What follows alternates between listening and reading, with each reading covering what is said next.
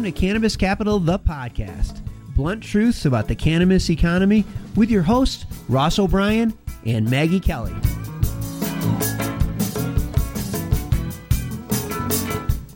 Hi, everybody, and welcome to another episode of Cannabis Capital Podcast. I'm your host, Ross O'Brien, venture capitalist and author of Cannabis Capital, the book. And I'm here, as always, with my astute colleague and co host, Maggie Kelly. Hi, Maggie. I'm excited for another amazing episode. Hi, Ross. I'm excited as well. We have a great interview today with Mike Sanchez. He is the president and founder of Emergent Layer, a public relations firm. Oh, yeah, this is such a great interview. So I'm excited for the uh, cannabis economy challenge, Maggie. I'm feeling uh, feeling I'm like I'm on a hot streak here. Well, you you definitely are, Ross. You're definitely on a hot streak. I think that's why they call you Ross Vegas. But anyway, listeners, before we get started, a little background: the Cannabis Economy Challenge. This is based on our belief that cannabis is not an industry, but a global macro economy. And the impact of legalization is not creating one industry, but multiple dynamic industries in their own right. So, Ross, this week's challenge is actually based on a conversation that I overheard. Um, I was a little creepy, slightly eavesdropping.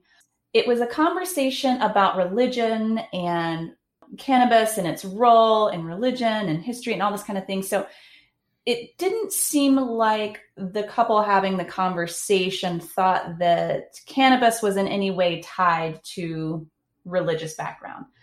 And it made me think in terms of religion as a, religion as a topic going forward, how do you think cannabis plays a role?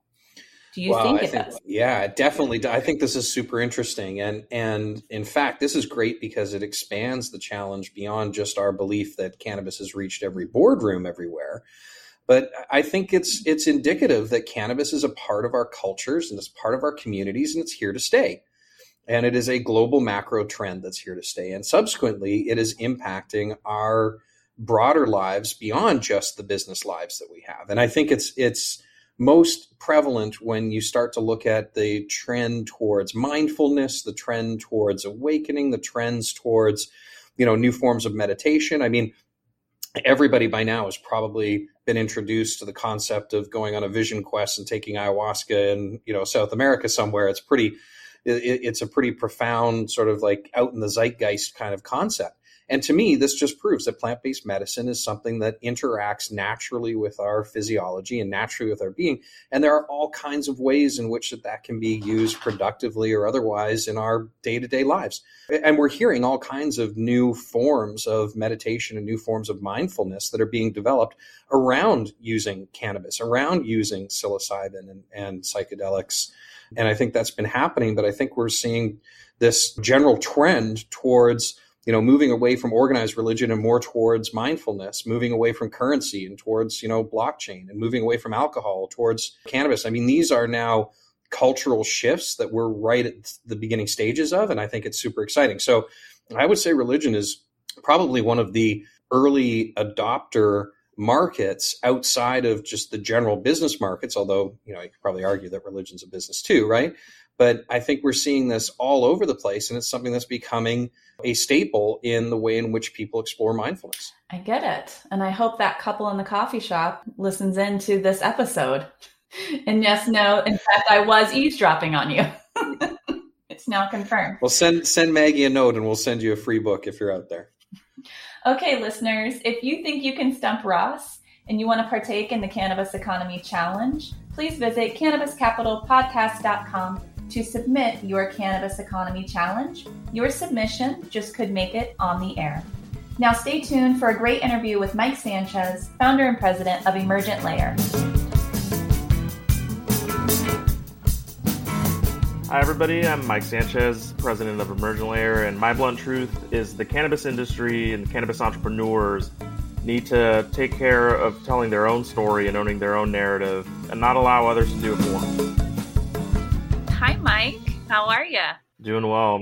How are you doing, Ross? I just see you smiling there. You doing good? Oh, fantastic, Maggie. Thank you. Well, Mike, we're very happy to have you on the podcast today. We've known you for a while and we're excited for our listeners to hear what you have to say. Before we get started, why don't you give them a little bit of background about yourself and about Emergent Layer? Yeah, I'm happy to. Well, my name's Mike Sanchez. I'm um, president of Emergent Layer, which is a PR marketing agency that helps uh, companies in emerging sectors such as cannabis, AI, really anything that excites me, tell their stories, especially if they're complicated ones. The cannabis industry being one that is probably the most challenging and has, you know, often been maligned throughout our nation's history as an industry that's for people who are stoners or this or that, whatever negative perception you can have. And I think finally, through storytelling, through personal anecdotes of that aunt or uncle who uses cannabis or CBD to ease their pain, people are starting to realize they were so wrong. And there's a lot of value in cannabis. And it's been an honor helping tell those stories. And prior to that, I've worked with companies in the Fortune 100 to the small startups and all sorts of sectors from the visas of the world to the Samsungs or what have you. But working with entrepreneurs and smaller companies is what really, really excites me and uh, convinced me to take the plunge. Also, for our listener benefit, what's the difference between PR and marketing? It's hard to distill the difference, but think of marketing as like the umbrella term that encapsulates a lot of different things, PR being one of it, which what I do is earned media. So helping condense a company's story down to its essence, pitching it in a compelling way to a reporter, and earning coverage, meaning you've done such a good job telling your story, it's timely, it's newsworthy, you secure unpaid coverage. That's public relations under marketing also under marketing is advertising. So actually paying for an ad spot, whether it be in a magazine, a commercial, social media, pretty much anything spend is advertising. And where it gets tricky is they kind of blur together. But for the cannabis industry, public relations, I think, has been a better allocation of time and money than advertising because as many people have seen the social media sites facebook instagram what have you there's a lot of companies getting their profiles banned they've spent years trying to build up their audience and all it takes is somebody to flag a photo or one of their content moderators to block you and there goes all your efforts right so, Mike, can you talk a little bit? I think that's really important to understand. One of the things that people in the cannabis economy today are trying to get their arms around is why are there these restrictions on certain avenues, social media? Why has cannabis marketing and PR been put on its own, you know, on its own box that it has to operate within? Yeah, that is the million dollar question. I think a lot of it just has to go down has is a part of how cannabis has been maligned over time. It is federally illegal. There is still this older generation who views it with a stigma, which is not to say everybody, but it, it's still viewed with that negative lens. And as a result of it being federally illegal, there's a lot of important infrastructure that these businesses and entrepreneurs don't have access to. So, banking being one of them, social media being part of it because of rules on paraphernalia, not promoting use, and things like that. And but they're also private companies. So, part of it is on the owners of these companies, the moderators at these companies. Cannabis isn't the only economy that's been negatively influenced. There's some every day you hear about Facebook banning this one group but not another or this image or that image and not providing you know any compelling reasons hopefully that'll change but that's just uh, the world that we live in right now so our audience is a lot of cannabis entrepreneurs obviously and cannabis investors can you just double click on this what's happening in social media it's not just as simple as going out there and putting out a social media campaign, is it? No, it's not. It's so it's pretty tricky. I've worked with a lot of entrepreneurs who do have social media and that has been their primary venue and just trying to establish other methods of communicating with their audience and making sales. You you can't rely solely on a large Instagram following like some of these Etsy entrepreneurs are doing to sell your, you know, devices or your products or what have you. Um, because you do run that risk of being banned. I don't know, Disney bracelets aren't likely to be as cracked down from the Instagram gods than cannabis, even if you're not directly touching the plant, which is unfortunate. But it happens time and time again. I forget who was in the news recently, who, one of the large companies from Canada, who's legit, who's been around forever and is one of the leaders, in cannabis had their profiles locked. So it's something that I'm sure most of your listeners have had it happen to them or know someone who has had it happen to them as well. It's just unfortunately really common. I think it's a good cautionary tale, though, for entrepreneurs who are just getting started, who are flushing out their marketing plans right now and thinking, well, I already have a pretty good audience on Instagram or Facebook. I'm just going to leverage that to my benefit for my company. And from what you're saying, that's not certain. That's not for certain. And that can be taken away essentially overnight. And you're starting. Yeah, absolutely. And that's why a lot of email marketing and cannabis focused social media sites just for the industry outside of the big Facebook, Twitter, Instagram are sprouting up. And entrepreneurs realize you really have to control your own narrative, have your own methods of communication. Something that we've seen a lot of companies do start their own newsletter, start their own podcast. Hey, like YouTube channels, things like that to give you different avenues of telling your message. And I think that's why public relations has really resonated, been really influential for the cannabis economy. Everybody knows social media is not as trusted as a reporter, let's say Bloomberg, who's done their research in the industry and is a, an, an expert in their field. Having that third party credibility and having it come from someone else instead of them thinking you're tooting your own horn is also more impactful if you're trying to actually influence people and influence their opinion where social media is more so continuing to engage with your customers and shape your brand and what do you want to be known for. But as far as actually influencing minds and the minds of people who matter in policy potential customers and partners pr has been very helpful in that regard So I keep asking Maggie when she's going to launch our MySpace page um, because I'm pretty sure that's going to be where we need to really put a pretty heavy presence. So, so, so, Mike, for those of us that are probably more advanced than I am in the world of the social medias, one of the things that we look at as investors is we talk about temporary versus permanent solutions, band aids versus sustainable enterprise. You mentioned there's a lot of alternative channels opening up. What do you think is going to happen? Can you make a prediction? Do you think there is a future for these one offs that are very customized and specialized for cannabis? Or is this just something that is a band aid that is a solution until the large incumbents really embrace cannabis more broadly? I yeah, I, I do think it's not going to be a permanent solution just because focusing so much on cannabis companies limits their reach. I think you are mm-hmm the ultimate goal is to resolve the issue and be a be as searchable as if you were looking for a breakfast spot in a new city where you could just say, "Hey Google, tell me all the the breakfast spots in in Anaheim." I was in Disneyland the other day. If you're shadow banned and you are at risk of being shadow banned, then that puts you at what's a, shadow, what's, a, what's sorry, Mike. What, can you explain for everybody what shadow banned means?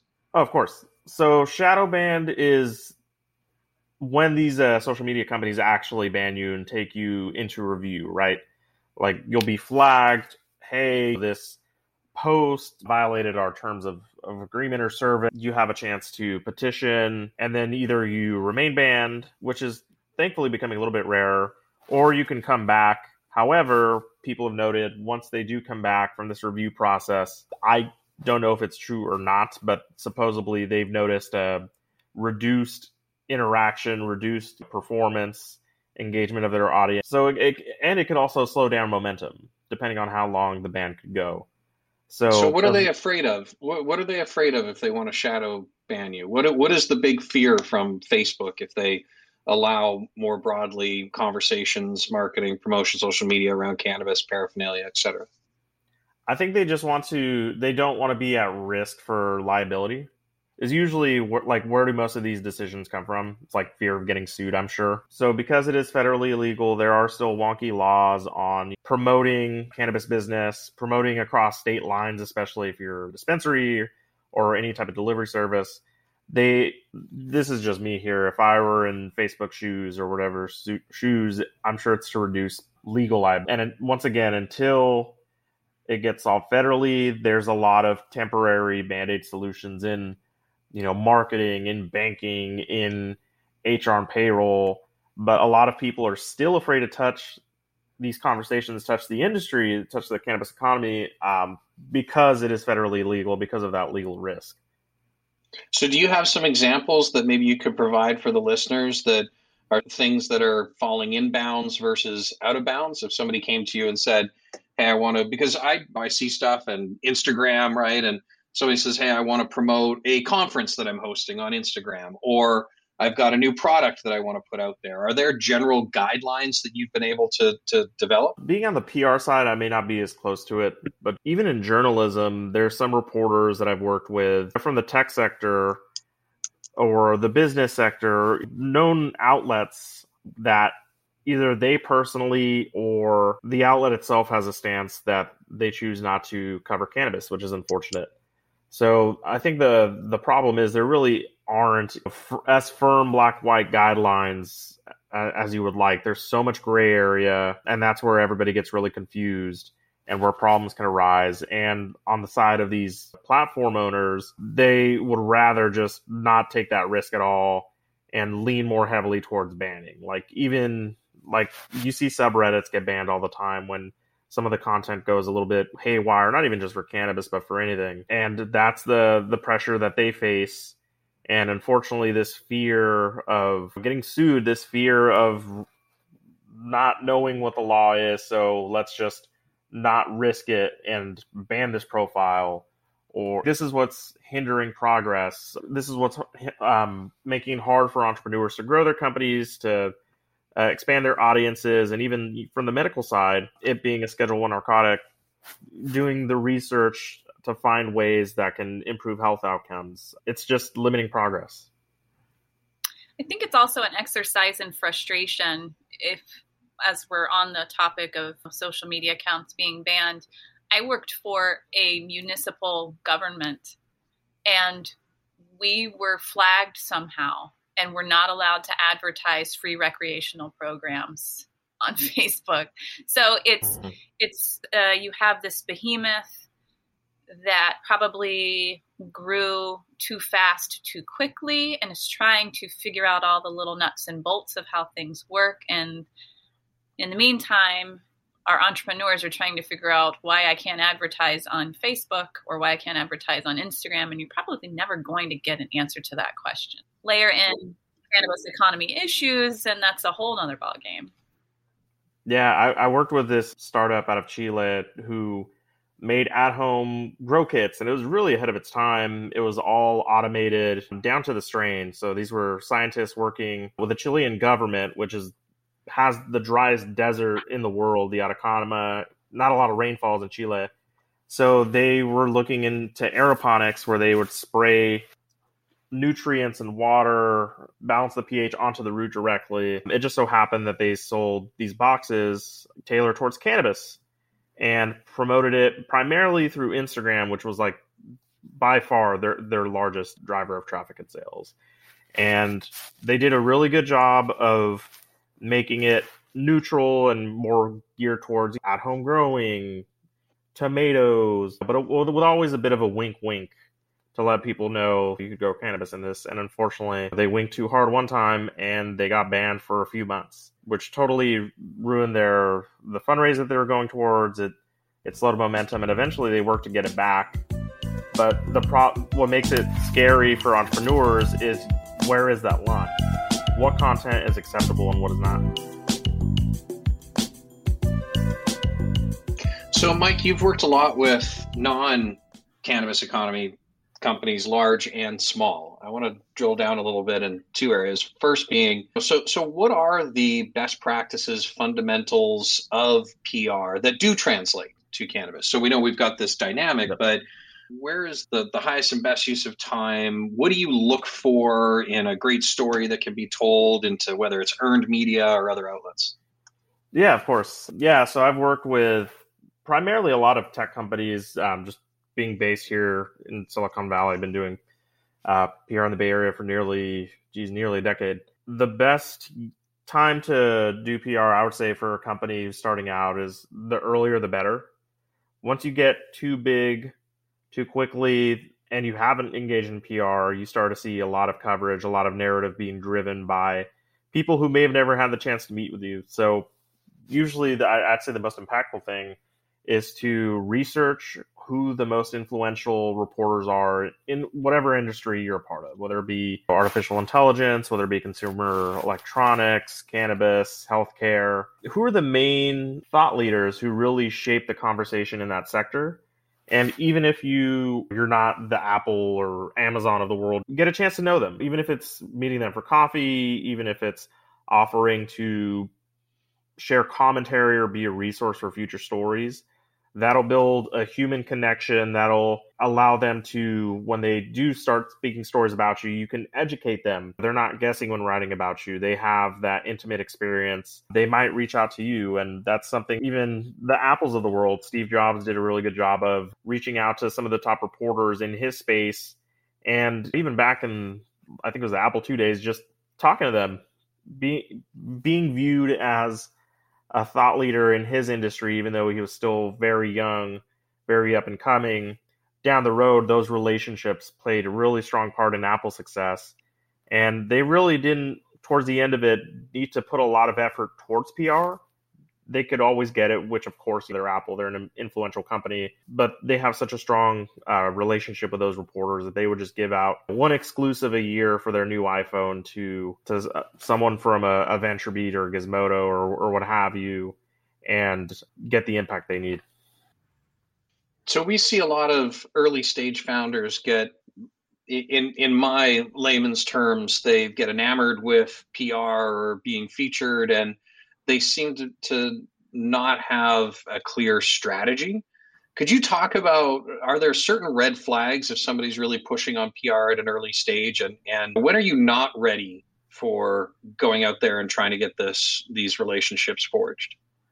Yeah, I, I think people are short sighted and view PR kind of like advertising where it's transactional and you can almost flip it on and off like a switch like with advertising, give Facebook or Instagram some money, create your post. It gets posted relatively quickly. You can track it um, via their tools. PR is definitely not a switch. It's more like a snowball building momentum going down the hill. There's times where it could take months to tell or to land that compelling story in Forbes or TechCrunch that you really and Rossi working for that Business Insider story, it took quite a few steps, nearly a year uh, of meeting the reporter, the pandemic in the middle of it. Reporters are very busy people, and newsrooms are shrinking. So PR um, is actually getting harder to do because you don't have as many fish in the ocean. You don't have as many reporters who can tell your stories. So the newsrooms are shrinking. But in that same regard, because there's less of it, there's less supply, there's more demand, right? Like now, if anything, getting a really compelling story in the front page of the Wall Street Journal means even that much more, in my opinion, because the resources are dwindling. So they know that is definitely a compelling story to tell. And in the age of everybody having a voice, like still getting coverage from those significant publications, I think is more valuable than ever. And you mentioned also what stage in a startup's life cycle they should look for PR. Um, I think it is helpful once there's like turning that corner past the idea stage and they started working on a product and they're ready to bring that product to market or they're ready to announce that large round of funding, something to indicate that they're ready to, to go to the next level and have newsworthy announcements is helpful. And I should probably explain news. Please do. Please do. Yeah. As a business owner myself, it's your baby and what makes something newsworthy. It's milestones that show a company's progress is like the best way to think about it. Hard numbers are always going to be pretty newsworthy, especially financially.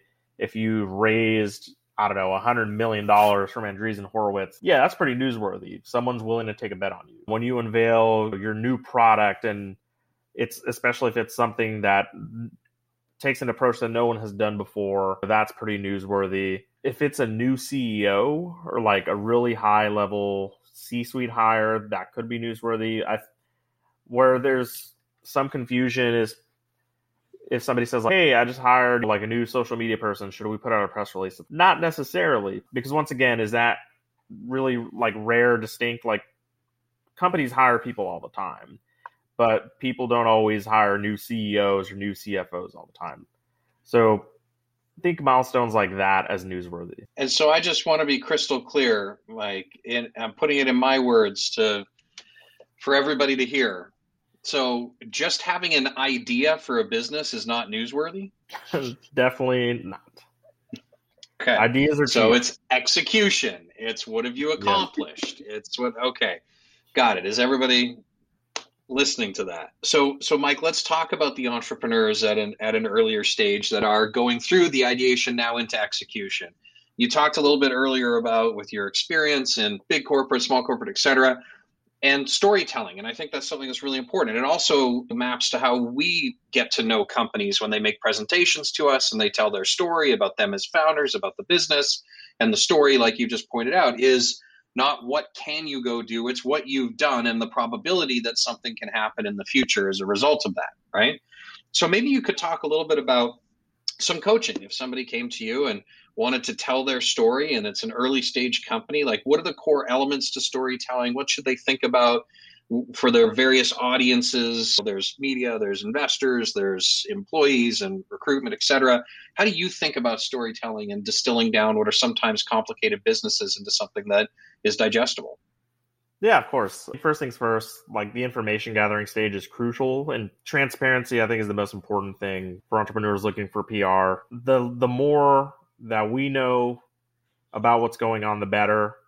And being caught off guard by an announcement or a problem or what have you definitely could probably be resolved if you would let us know in advance. But as far as coaching somebody up and storytelling, I think storytelling is actually it's complex but simple humans have been telling stories for years and there's always like a familiar theme to pretty much all stories i think can be broken down into two or three buckets the hero story david going against a goliath that's kind of what the steve jobs approach was like here's this 19 year old trying to take on ibm and followed apple kind of throughout their career even now that they've become the big giant with their 1984 campaign or what have you i think another good way is to try to find some tension. So, or a, a different approach there that might be that differs quite greatly from the status quo. So, Nalu Bio, for example, is a really good one.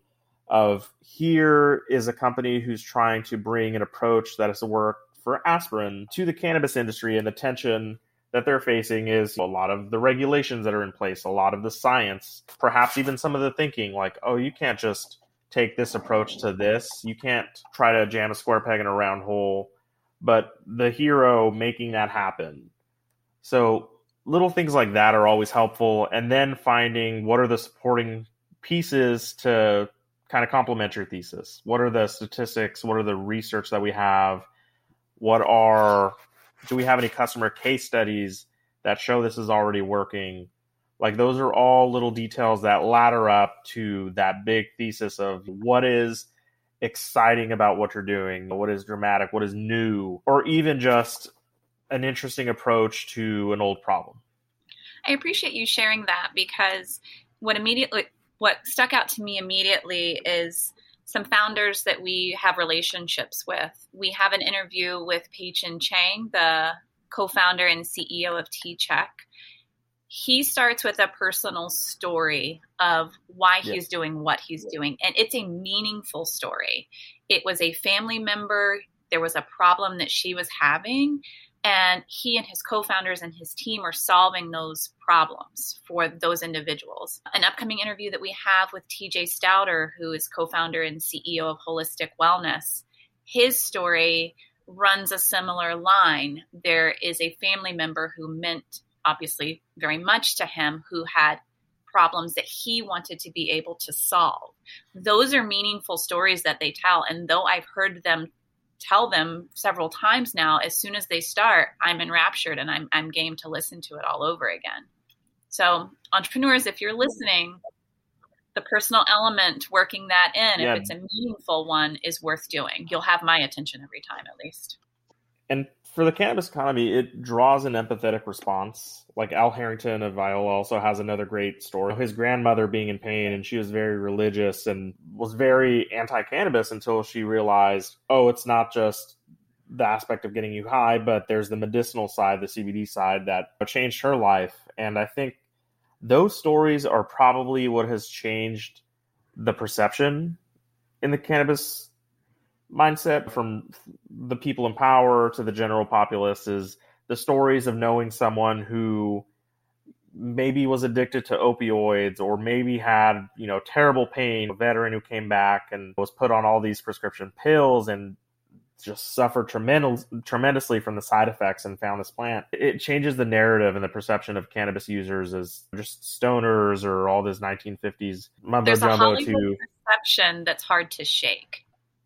Yes, but if you can paint it as it as cannabis users being your neighbor, being your teacher, being your your doctor, your your friend, your parents, your grandparents, then it's Not hard my to paint everybody with that same brush. Your pets. yeah, even your pets. Even your pets. So yeah, even your pets. So so Mike, I want to drill down on the storytelling again for a second here then.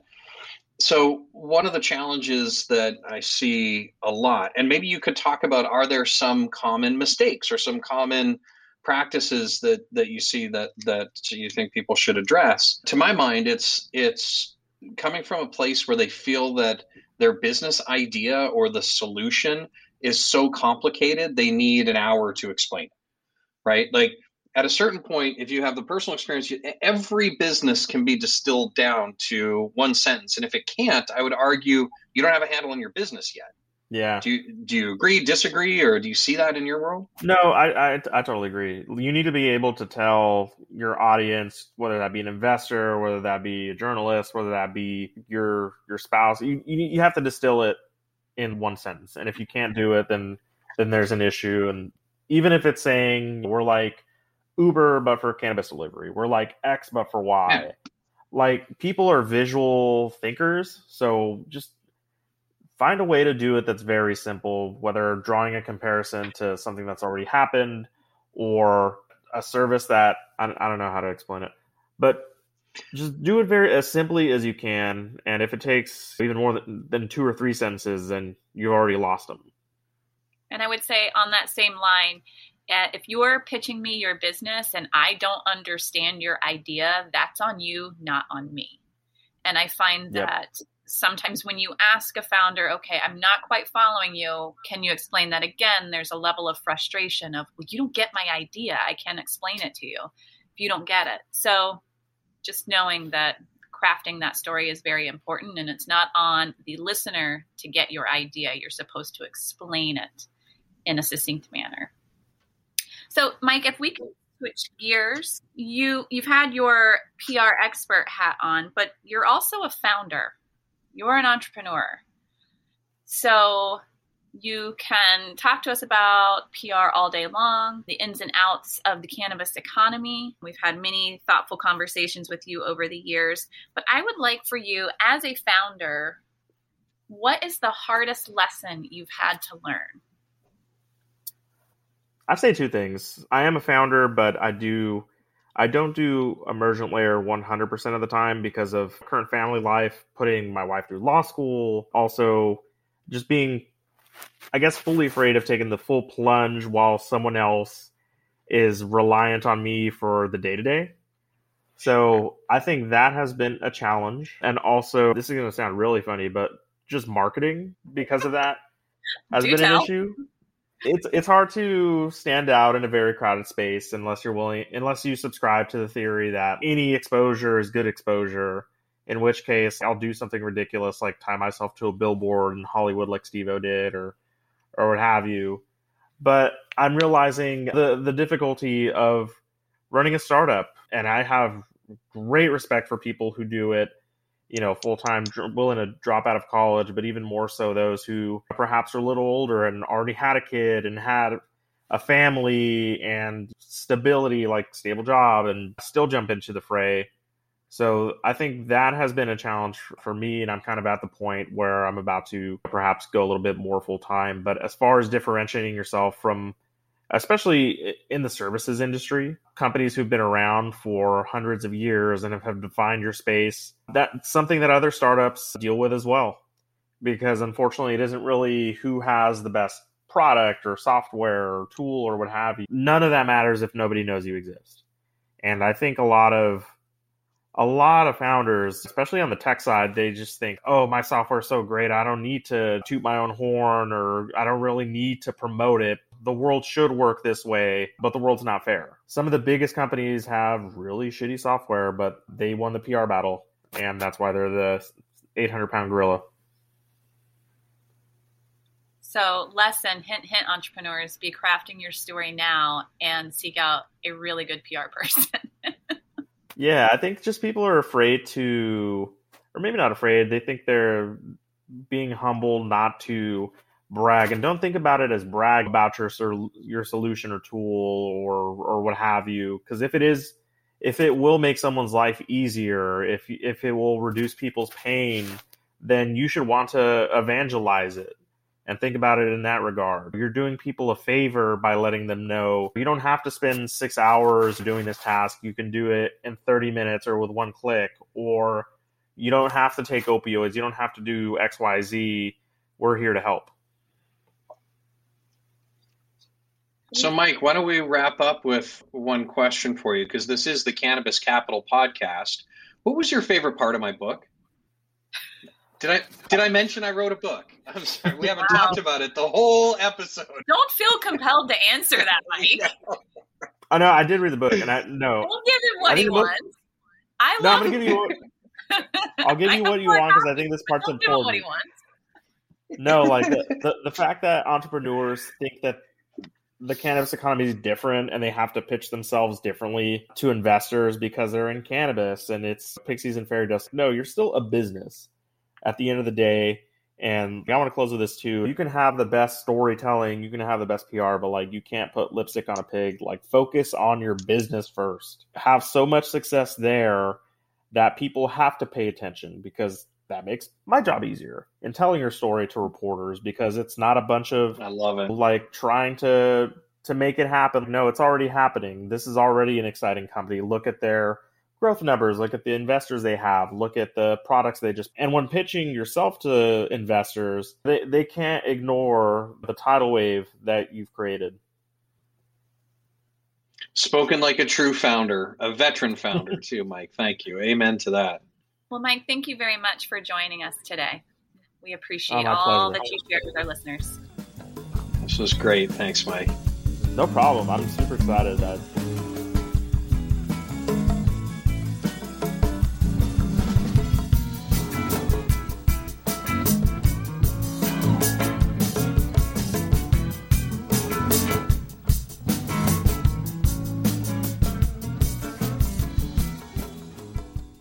For listening to today's show. To check out more great cannabis podcasts, go to podconnects.com. Here's a preview of one of our other shows. Hey, friends, I'm Brannon. And I'm Saba. And we are your host of the Cannabis Hangout podcast, an educational platform to connect with the cannabis community and share personal stories while breaking the stigma of marijuana. Join us every Sunday at 7 p.m. to gain valuable insight with different perspectives from industry leaders, growers, and medical marijuana patients. This is a place to learn so much from different angles in the cannabis industry. So tune in while, while we break, break it all down. down.